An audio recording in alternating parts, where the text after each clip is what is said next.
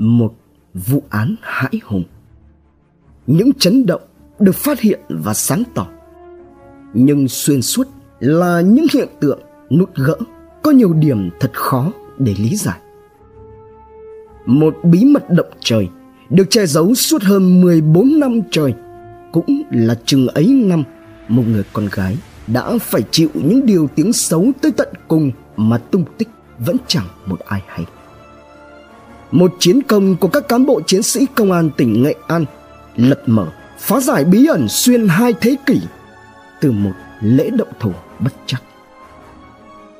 Hãy cùng Độc Thám TV đi sâu vào tìm hiểu vụ án này.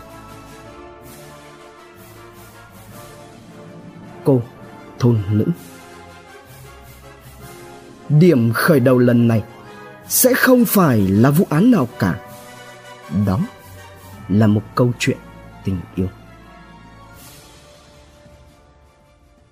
Một buổi tối tháng 4 năm 1990 còn đường cái tiết nàng bân đầu năm mới cành ngọ. Sau bữa cơm tối cô thôn nữ 20 tuổi ở xã Nghi Phú, thành phố Vinh, tỉnh Nghệ An ngồi tỉ mẩn trải tóc lâu hơn mọi khi để thêm cho xinh xắn. Cẩn thận mà cũng không kém cái phần lóng ngóng thoa thêm ít phấn giảm chút son môi. Chọn lấy bộ quần áo ưng ý nhất rồi mới xin phép mẹ bước ra khỏi nhà đi chơi. Cậu em trai của cô khi ấy mới có 15, 16 đoán già đoán non. Cậu nghĩ chắc là chị mình đi gặp người yêu nên tẽn tò theo sau. Được một quãng nhận lại là cái xoa đầu từ chị gái. Cậu cũng chỉ biết nhe răng cười toe mà giơ tay chào chị. Đó là nguyễn thị thu Hiền. Và tối nay cô có một cuộc hẹn quan trọng. Nói về Hiền, thì cô là con thứ trong một gia đình có tới 11 anh chị em. Bố mất sớm chỉ còn lại mẹ. Thần lại là chị của đám em nhỏ trong nhà. Hiền khéo léo hay lam hay làm. tương lai của cô ở phía trước là cả một con đường dài với nhiều hy vọng và mơ ước như bao người con gái thiếu nữ khác. Tuổi 20 cái tuổi trăng tròn phơi phới.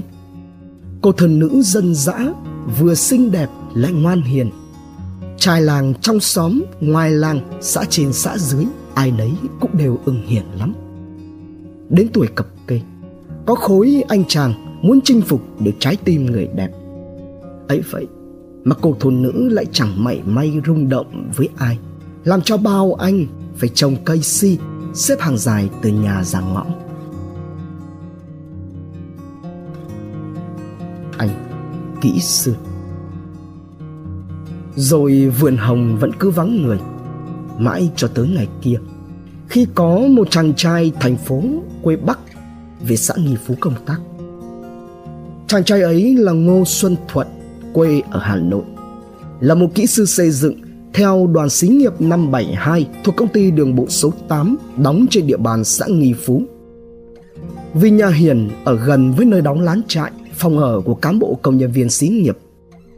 Cô từ trước đã bắt quen và trở nên thân thiết với chị Ngô Thị Thúy, cấp dưỡng của xí nghiệp và cũng là chị gái ruột của Thuận. Chuyện tình cảm là cái chuyện chẳng ai nói trước được điều gì. Những ngày tháng ấy, Thuận với vẻ ngoài điển trai, bảnh bao, lịch lãm của đất Hà Thành, nét mặt khôi ngô tuấn tú có chút thư sinh, lại thêm cái tài ăn nói mồm miệng.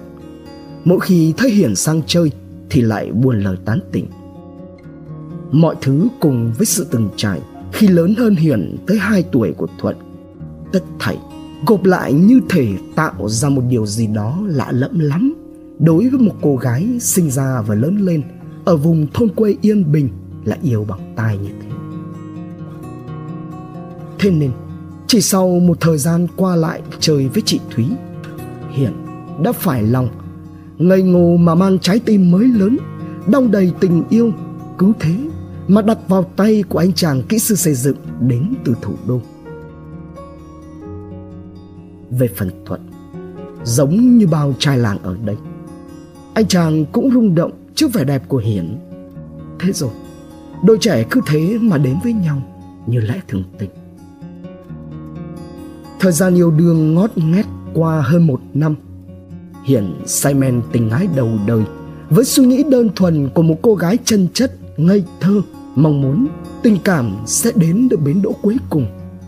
Hai người rồi một mai sẽ nên vợ nên chồng, cứ thế mà cầm tay nhau đến cái ngày trời cùng đất diệt. Đêm vĩnh biệt. Thế nhưng, nào có thảm hồng gác hoa, ngược với tình cảm nồng cháy mà hiển trao đi, thuận lại cứ dần lạnh nhạt với cô. Anh ta chẳng bao giờ nhắc đến câu chuyện trăm năm, lại càng chẳng bao giờ có ý định đưa cô về ra mắt cha mẹ mình. Càng ngày thuận càng tìm cách tránh mặt, xa lánh. Dần ra Thi hiển cũng bắt đầu có những nỗi lo lắng bất định. Rồi, đến cả một khoảng thời gian, số lần thuận đến tìm hiển cứ thế mà ít ỏi dần đi. Ôm ấp trong lòng hy vọng vun vén cho tình yêu của mình. Dù hiền lành, chân chất là thế. Vậy mà không ít lần hiển đã gom hết can đảm lại để cọc đi tìm trông tự mình đến tận khu lán trại toàn đàn ông để tìm gặp thuận. Thế nhưng, thuận không những không đón nhận lại tình cảm đó, cũng chẳng rõ ràng mà thậm chí còn tỏ ra vẻ khó chịu, chẳng chút thương xót, nói hiền nên về nhà. Cũng cả cái khoảng thời gian ấy, hiền buồn phiên nhưng cô vẫn cố tỏ ra không có gì vui tươi như thường ngày thế nhưng cậu em thân với cô nhất, nguyễn văn huệ, dường như nhạy cảm hơn. Những ngày tháng đó, đối với huệ mà nói, cậu chẳng thể nào quên. Nhiều lần, huệ thậm chí còn phụ giúp việc nhà thay cho chị để hiển có thời gian tranh thủ đi chơi với người yêu. Người mà huệ chỉ biết đến có tên là thuận, quê ở hà nội. Kể cả cái tối thấy chị mình ăn vận xinh đẹp cậu cũng lẽo đẽo đi theo tuy nhiên tối nay hiện có một cuộc hẹn quan trọng và cô không thể để cho cu huệ đi theo được bảo cậu em quay về xoa đầu trao hiển tìm đến con đường quen thuộc dẫn tới xí nghiệp xây dựng công trình giao thông năm 72. Đêm ngày hôm ấy, Hiển không về nhà. Mất tích. Qua cả một đêm mà không thấy Hiển trở về, mọi người trong gia đình sốt ruột, lo lắng mới chia nhau ra tìm đến từng nhà người quen để do hỏi tung tích Hiển. Lúc ấy, vì Huệ là người gần gũi và hay chơi với chị hơn cả, nên cậu cũng là người lo lắng và không yên lòng nhất. Nhớ lại các mối quan hệ của chị, Huệ quyết định đến xí nghiệp 572 tìm Thuận để hỏi với hy vọng rằng anh kỹ sư này sẽ biết chị mình đi đâu. Thế nhưng khi đến nơi, Huệ thất vọng nhận được thông tin từ Thuận cho biết đúng là tối qua Hiển có qua đây chơi nhưng chỉ được một lúc rồi lại ra về luôn. Sau đó, Hiển đi đâu thì Thuận cũng không rõ. Ngày qua ngày cứ thế nối tiếp nhau. Toàn bộ gia đình và người thân không một ai biết Hiển đang ở đâu. Mọi cuộc tìm kiếm đều trở nên vô vọng. Cơ quan công an cũng đã vào cuộc và thông báo tìm tung tích được phát đi khắp mọi nơi. Cơ quan chức năng cũng hết lòng giúp đỡ. Thế nhưng vẫn không có hồi âm hay tiến triển nào tích cực. Mọi thứ chỉ đơn giản là dậm chân tại chỗ. Trong cùng khoảng thời gian này, trên địa bàn có nhiều cô gái trẻ ra nước ngoài sang Trung Quốc tìm đường làm ăn, bỏ đi biệt xứ, nhiều năm không có tin tức gì. Và cũng vì thế mà chung tình cảnh với gia đình Hiển, nhiều gia đình khác cũng chỉ xem như là người nhà bị mất tích. Và đó cũng là lý do mà một số người thân của hiển nghĩ và tin rằng hiển đã bỏ đi như các cô gái kia. Bán sới không an lòng mẹ hiển đi hỏi thăm khắp nơi rồi bà tìm đến cửa bói toán toàn là những thầy giỏi có tiếng ở nhiều tỉnh thành. Một thầy, hai thầy, ba thầy. Câu trả lời mà bà nhận được là Hiển đã sang thế giới bên kia. Quá đau lòng. Không chấp nhận và vẫn nuôi hy vọng không phải như vậy. Bà cụ mong muốn tìm được một câu trả lời khác. Thế rồi cho tới một hôm, có người hàng xóm sang nói chuyện rằng một người tài xế xe tải đã nhìn thấy Hiền ở cửa khẩu cầu treo thuộc xã Sơn Kim 1, huyện Hương Sơn, tỉnh Hà Tĩnh.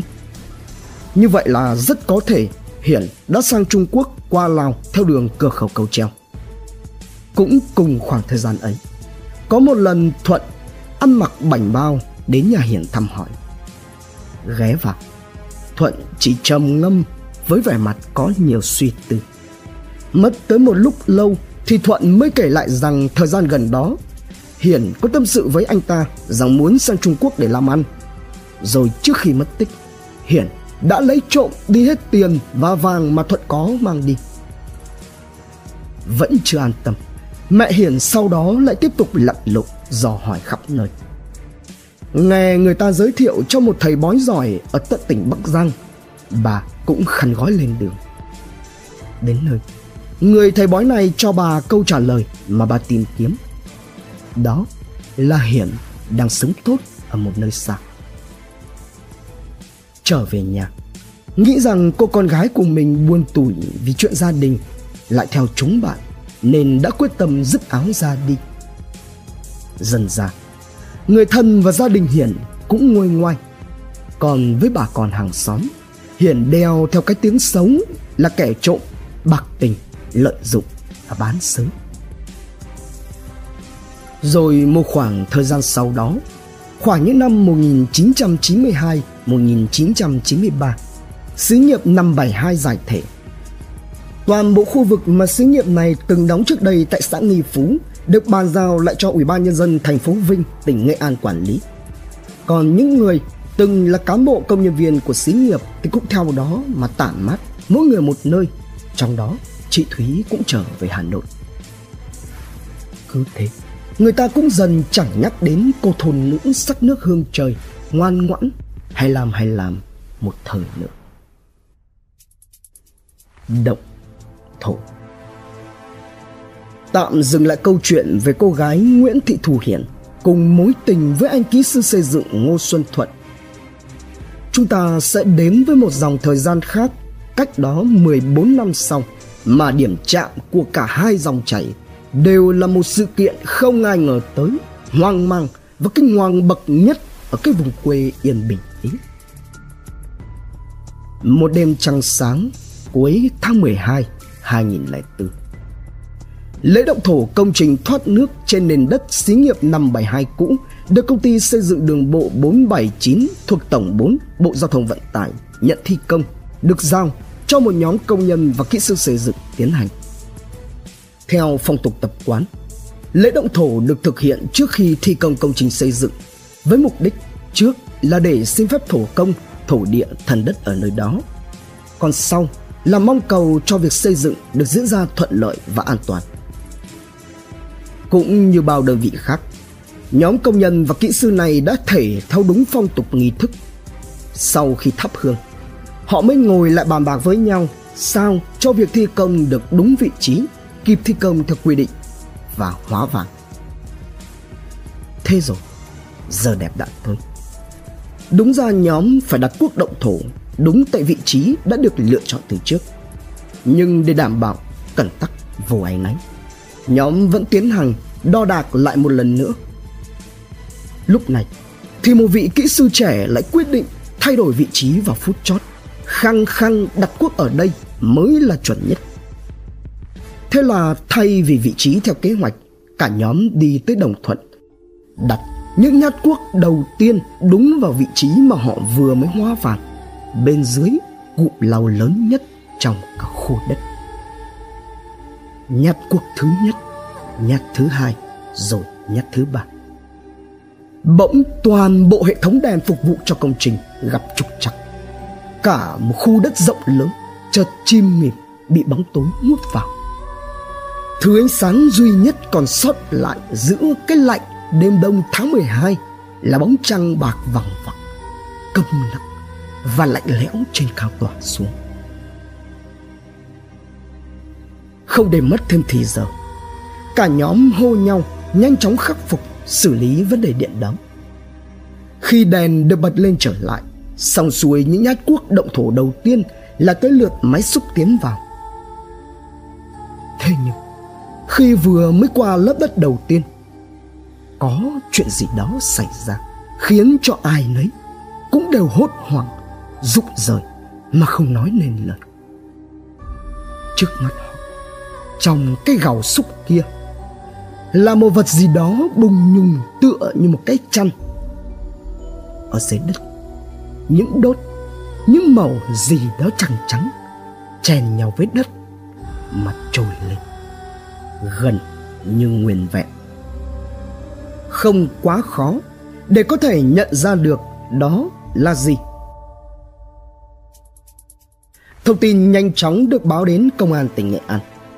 Ngay lập tức một tổ công tác gồm các cán bộ thuộc phòng cảnh sát điều tra tội phạm về trật tự xã hội và phòng kỹ thuật hình sự công an tỉnh nghệ an đã có mặt tại hiện trường xuất phát từ bối cảnh và vị trí tìm thấy phát hiện kinh hoàng này một phần là vì khu đất này trước đây là của xí nghiệp 572 đóng.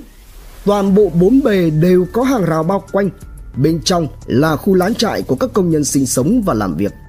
Sau đó thì được bàn giao cho Ủy ban nhân dân tỉnh quản lý cho tới nay thì khởi công công trình thoát nước. Do lẽ đó mà khu đất này không thể nào xuất hiện được mộ phần của người dân kỳ lạ như thế này.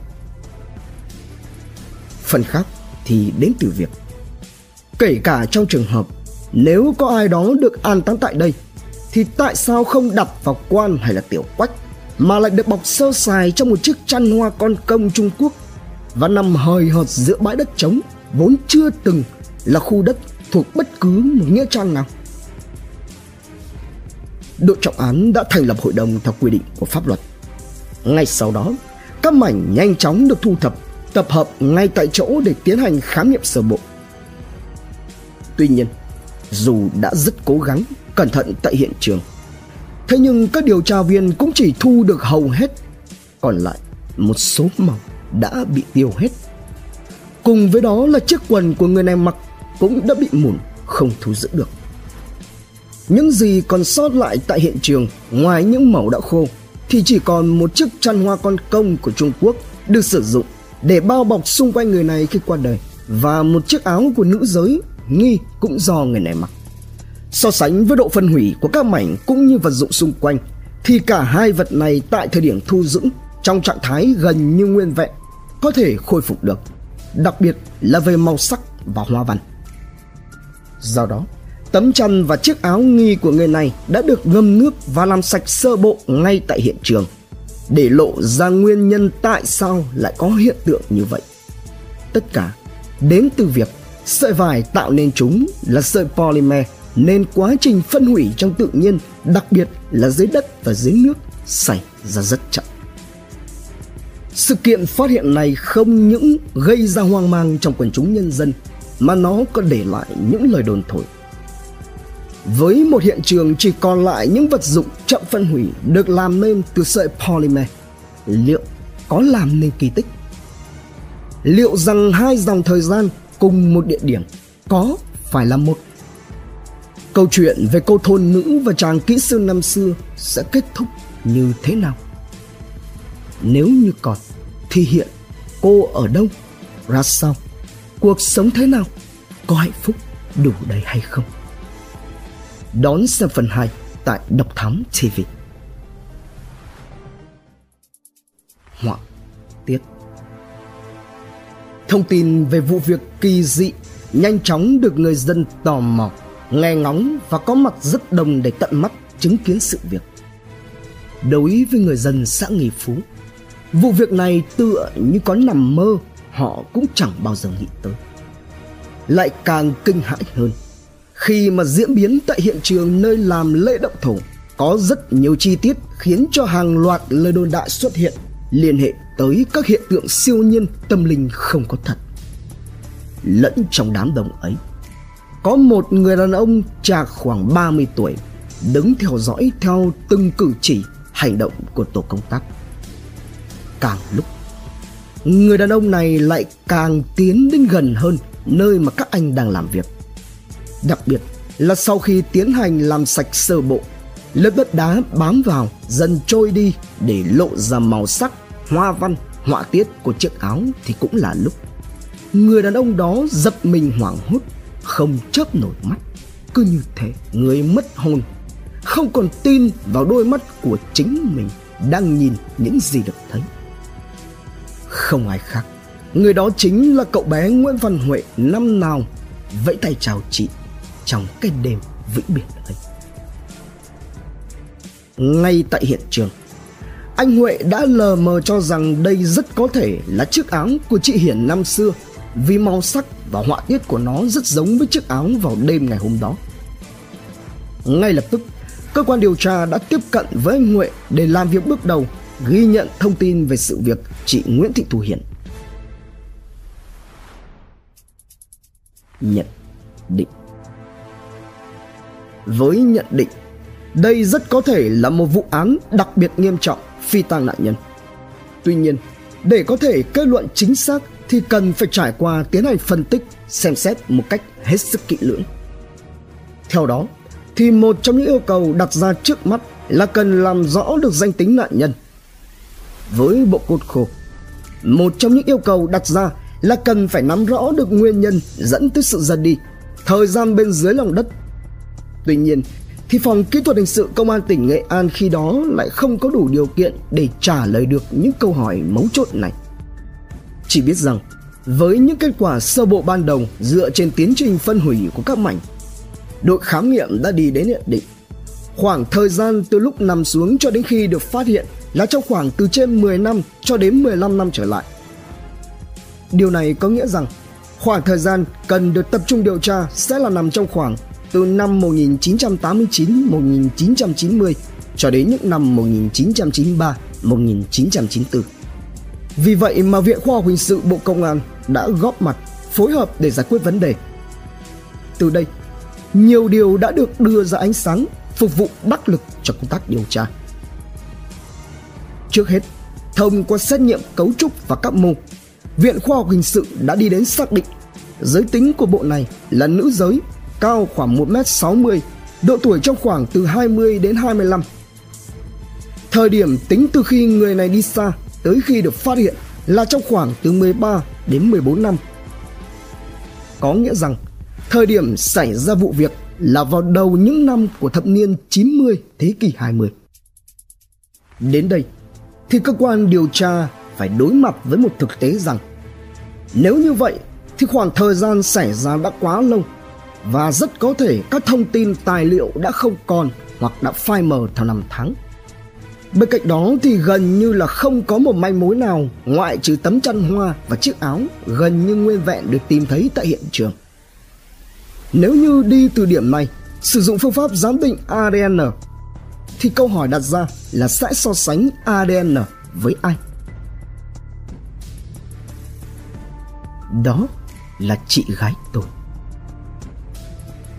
Với những thông tin từ công tác khám xét nghiệm, một mặt cơ quan điều tra đã tiến hành rà soát lại toàn bộ các thông tin về các cô gái trong độ tuổi từ 20 đến 25 trên địa bàn xã Nghi Phú và các khu vực lân cận bị mất tích vào khoảng những năm 1989-1990 đến năm 1992. Mặt khác, tiến hành mời người đàn ông thất thần khi vụ việc được phát hiện lên cơ quan công an để làm việc. Kể về vụ việc liên quan tới chị Hiền, anh Huệ được cho kiểm tra một lần nữa lại chiếc áo thu giữ được tại hiện trường, nay đã được làm sạch sẽ. Sau khi xem xét một cách cẩn thận và cân nhắc kỹ lưỡng, anh Huệ đã đưa ra lời khẳng định. Đây chính là chiếc áo của chị gái mình đã mặc vào buổi tối cuối cùng còn nhìn thấy chị. Trên cơ sở những thông tin mà anh Huệ đã khai báo với cơ quan chức năng, ban chuyên án quyết định lấy mẫu máu và móng tay của anh Huệ để tiến hành xét nghiệm quan hệ huyết thống giữa gia đình với nạn nhân. Sau khi tiến hành khẩn trương các xét nghiệm cần thiết, cơ quan chức năng đã xác định đúng là anh Nguyễn Văn Huệ có quan hệ huyết thống với nạn nhân. Và nạn nhân xấu số cũng nhanh chóng được xác định Đó chính là chị Nguyễn Thị Thu Hiền, người con gái mất tích, mang tính xấu và bán xấu năm xưa. Vết nứt Sau khi xác định danh tính nạn nhân, một cuộc họp khẩn cấp giữa phòng cảnh sát điều tra về trật tự xã hội và phòng kỹ thuật hình sự công an tỉnh Nghệ An cùng với các cán bộ thuộc viện kỹ thuật hình sự Bộ Công an được diễn ra. Từ các bản ảnh, điểm khiến cho các anh đặc biệt chú ý tới đó là vết nứt lún vỡ trên hộp giữa khớp nối của hai bên hộp. Cũng từ đây, hai luồng ý kiến đã được hình thành. Một luồng cho rằng đây chỉ là dấu vết được hình thành trong quá trình lâu ngày bên dưới lòng đất nên dẫn tới khớp nối bị nứt ra tạo thành vết giống như có lực tác động mạnh gây ra. Trong khi đó thì luồng ý kiến còn lại cho rằng đây là kết quả của một lực tác động mạnh khi còn sống. Hay nói một cách khác, đây chính là điểm chí mạng khiến cho nạn nhân ngừng thở. Để xác định được đâu mới là sự thật, Viện Kỹ thuật Hình sự Bộ Công an đã có ý kiến xuất phát từ khái niệm gãy cảnh tươi. Có nghĩa là đối với xương của một con sống thì vốn có một độ dẻo nhất định, chứ nó không giống như đã khô lâu ngày, độ dẻo mất đi. Từ đó mà dẫn tới việc dấu vết gây ra sẽ có những đặc điểm hết sức khác nhau. Từ những dấu vết ghi nhận được, cuối cùng cơ quan điều tra đi đến nhận định nạn nhân đã bị một vật tay cứng tác động một lực mạnh vào vùng đỉnh. Từ đó gây ra vết nứt lún và dẫn tới gia đình. Hà Nội Từ đầu mối này, cơ quan điều tra đã tiến hành chia thành nhiều mũi xác minh, điều tra, tìm hiểu về quan hệ xã hội của nạn nhân, gia đình và người thân để ra soát xem có mâu thuẫn nào có thể dẫn tới việc xuất hiện người muốn hãm hại hay không. Mọi đầu mối bắt đầu được dựng lại. Một trong số đó có thông tin đắc lực do anh Huệ cung cấp là vào tối ngày mất tích, chị Hiền có đi ra ngoài chơi, nhưng đi chơi với ai cụ thể thì anh lại không rõ. Chỉ biết rằng chị Hiền có mối quan hệ yêu đương và vào tối ngày hôm đó có ghé chơi một lát với một người đàn ông tên là Thuận, người yêu chị, làm kỹ sư xây dựng ở xí nghiệp 572. Sau khi làm rõ các mối quan hệ của nạn nhân kết hợp với nhiều tài liệu khác, cơ quan điều tra đã tập trung chú ý tới việc khu vực lán trại phòng ở của các nam kỹ sư, công nhân bao gồm có cả thuận của xí nghiệp 572 trước đây tọa lạc tại vị trí rất gần nơi phát hiện ra chị Hiền. Mà trong khi đó, xung quanh xí nghiệp lại có tường rào bảo vệ túc trực canh gác rất cẩn thận. Như vậy rất khó để xảy ra trường hợp người ngoài, người lạ vào đây lại còn mang theo để phi tang như vậy.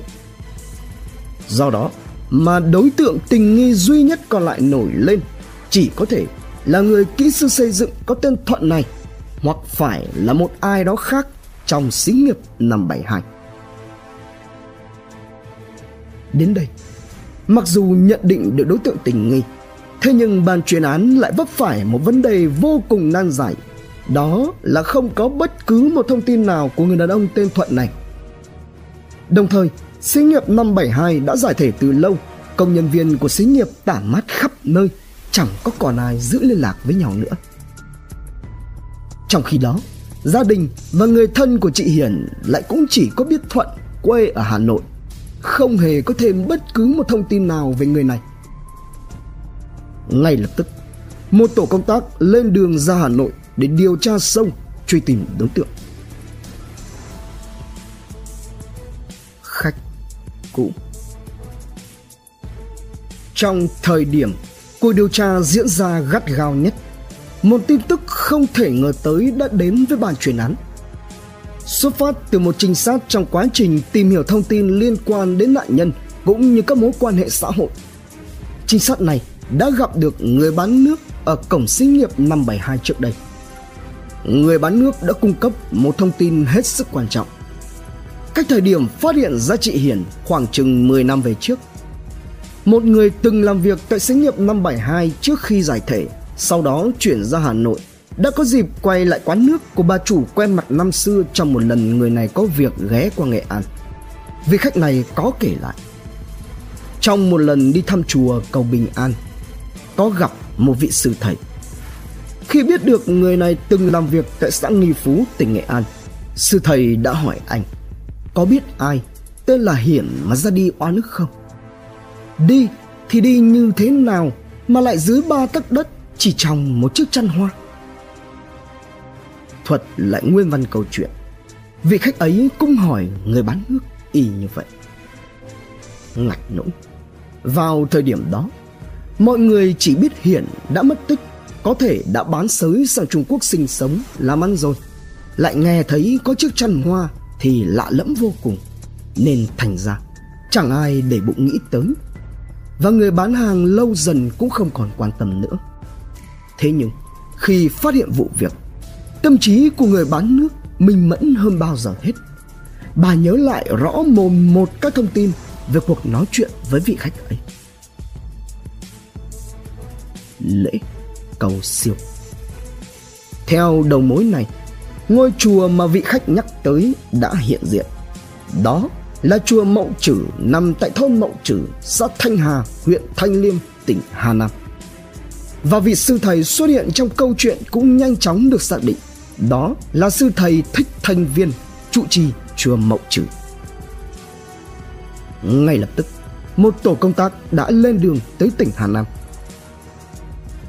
Khi tìm đến chùa và gặp sư thầy, các điều tra viên nhận được thông tin là vào khoảng những năm 1993-1994 có một người phụ nữ đứng tuổi dẫn theo cậu thanh niên theo giới thiệu là con trai của bà, chồng khôi ngô, tuấn tú, lên chùa để làm lễ cầu siêu. Sư thầy đặc biệt ấn tượng với hai mẹ con này, bởi lẽ suốt buổi lễ, anh thanh niên đó chỉ im lặng cúi đầu mà không nói gì.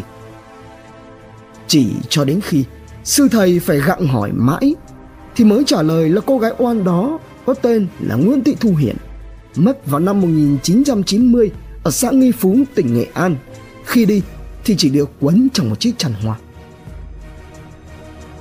Cũng từ sau cái lễ cầu siêu ấy, cậu thanh niên con trai không còn lên chùa nữa. Chỉ còn lại có bà mẹ là hễ cứ ngày rằm mùng một là đều đặn đến chùa để thắp hương làm lễ khấn vái. Đau đầu.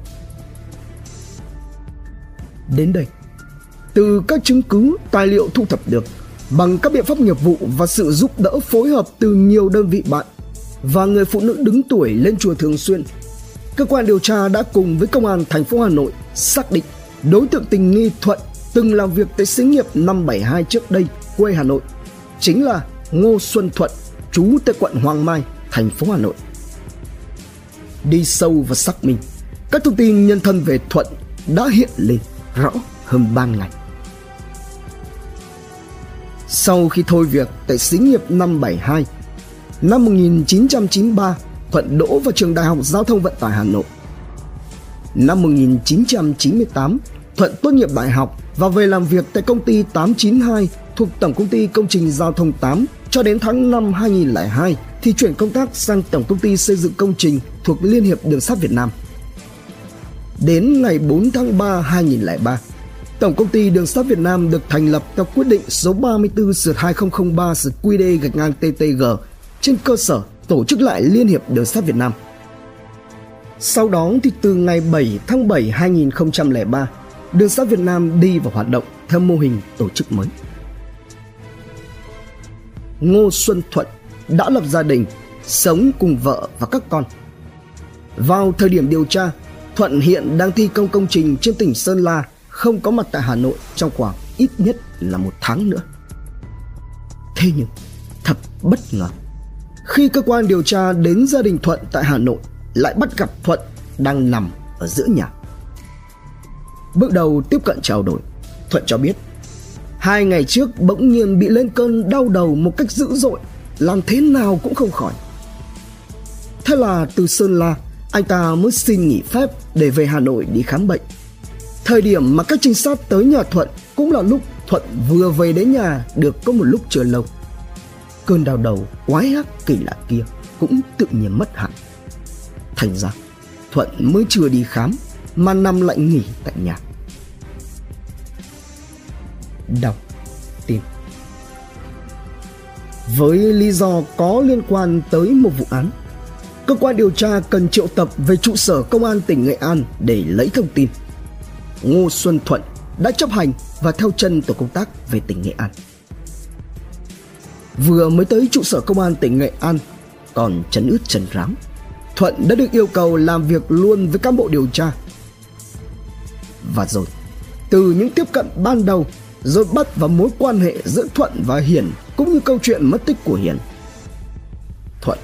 tỏ vẻ rất ăn năn hối hận, thành khẩn khai báo.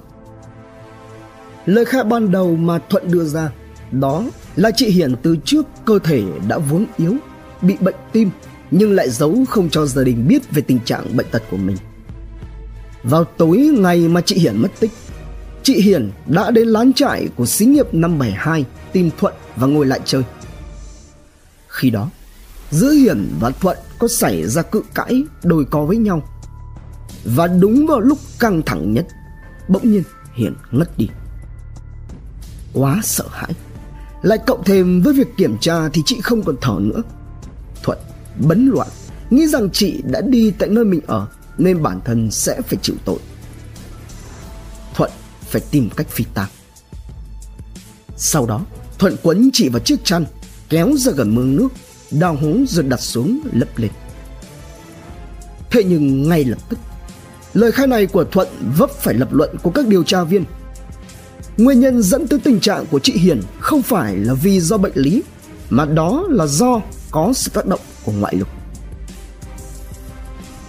Bằng tình cảm, thuận đã bị hạ gục.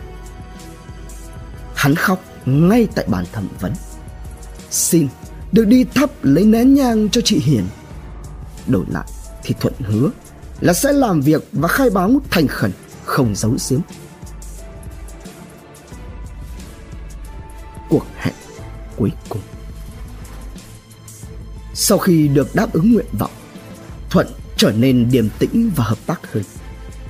Cùng với đó những bí mật động trời được ngô xuân thuận chôn giấu chặt nhất sâu nhất trong tâm trí mình trong suốt hơn 14 năm trời qua cũng được phơi bày. Theo lời khai của Thuận, vào tối ngày hôm đó, khi Hiển đến chơi, cô một lần nữa nói lên mong muốn của mình nếu kéo tình yêu và mong đợi vào một tương lai nên vợ nên chồng, kết thúc có hậu. Thế nhưng, Thuận không đồng ý. Rồi cứ thế mà hai bên ngày càng căng thẳng, cãi vã trong khi rằng co với thuận hiển bị mất đà ngã xuống rồi va vào thành tấm phản dùng làm giường ngủ của thuận ngất đi về phần thuận. Sau cái cú mất đà ấy, vì không biết rằng hiền đã ngất đi lại trong cơn bực tức, hắn bỏ ra ngoài. Một hồi lâu sau, khi quay về phòng, thuận thấy hiền vẫn còn nằm dưới đất. Kiểm tra thì táo hỏa phát hiện ra hiền không còn thở. Thuận mới sợ hãi, Bấn loạn Lấy chiếc chân hoa quấn vào Rồi mang ra ngoài phi tăng. Sáng hôm sau Chị Thúy ra vườn trồng hoa màu tăng ra sản xuất để sới cỏ. Xong việc, thì chị ngồi nhặt rau. Thế nhưng cũng chính lúc này, Chị để ý thấy trên mặt đất Có cái gì đó đỏ thẫm sù bọt lên Lấy làm lạ, Chị đem chuyện này kể cho Thuận nghe. Chẳng nói chẳng rằng, thuận vác cuốc ra đúng vị trí mà chị thúy kể. Lấp đất đi, rồi đặt tấm ngói xi măng đặt lên che đậy tội lỗi của mình. Những tháng ngày sau, những tháng ngày sau đó tại xí nghiệp năm 72 Thuận như người mất hồn, Nửa tỉnh nửa mê. Các cơn ác mộng cứ thế mà kéo đến, với hình bóng hiền ám ảnh thuận như là cơm bữa.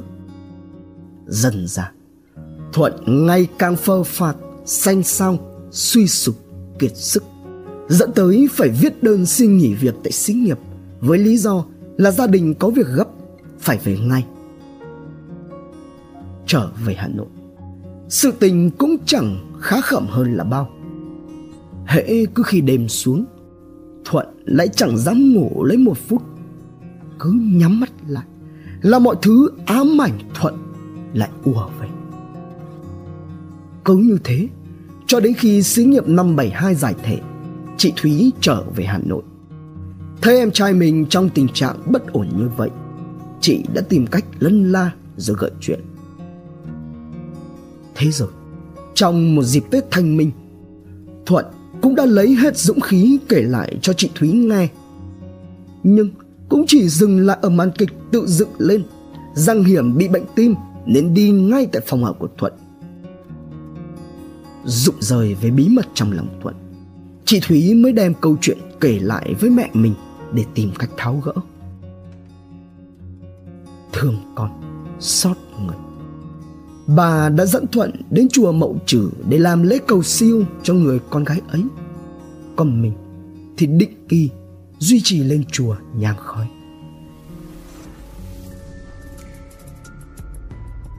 Tòa tuyên án cơ quan điều tra công an tỉnh nghệ an sau đó đã tổ chức tiến hành thực nghiệm hiện trường đối với ngô xuân thuận Kết quả hoàn toàn trùng khớp với thực tế ghi nhận được từ nạn nhân cũng như lời khai của Thuận cùng với các tài liệu, chứng cứ liên quan thu thập được.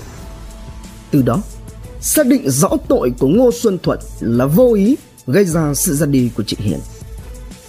Tuy nhiên thì với tội danh này, căn cứ theo quy định của Bộ luật hình sự hiện hành khi đó, đến thời điểm năm 2004 khi vụ việc được phát hiện đã hết hiệu lực khởi tố. Do đó mà Ngô Xuân Thuận không phải chịu trách nhiệm hình sự cho hành vi vi phạm pháp luật của mình năm xưa. Thế nhưng, có một phiên tòa đã diễn ra và bản án dành cho Ngô Xuân Thuận cũng được tuyên. Đó là tòa án lương tâm với bản án buộc Thuận phải sống suốt những năm tháng dài rong rã hơn 14 năm trời trong sự thấp thỏm, sợ hãi ám ảnh và đầy hối hận bất tận về hành vi của mình. Cũng chừng ấy năm thuận chưa từng có một ngày được sống an lòng ngủ một giấc an nhiên đúng nghĩa. Trân trọng cảm ơn quý khán thính giả đã theo dõi. Subscribe ấn chuông đăng ký để cập nhật những video mới nhất like share chia sẻ tới nhiều người hơn comment những suy nghĩ ý kiến bình luận của bạn hay những gợi ý đóng góp để chúng tôi được hoàn thiện hơn. Độc Thám TV hai ngày một số vào lúc 21 giờ. Nguồn tham khảo và tổng hợp An ninh thủ đô, pháp luật và bạn đọc, an ninh thế giới, ANTV cùng nhiều nguồn khác từ Internet. Độc Thám TV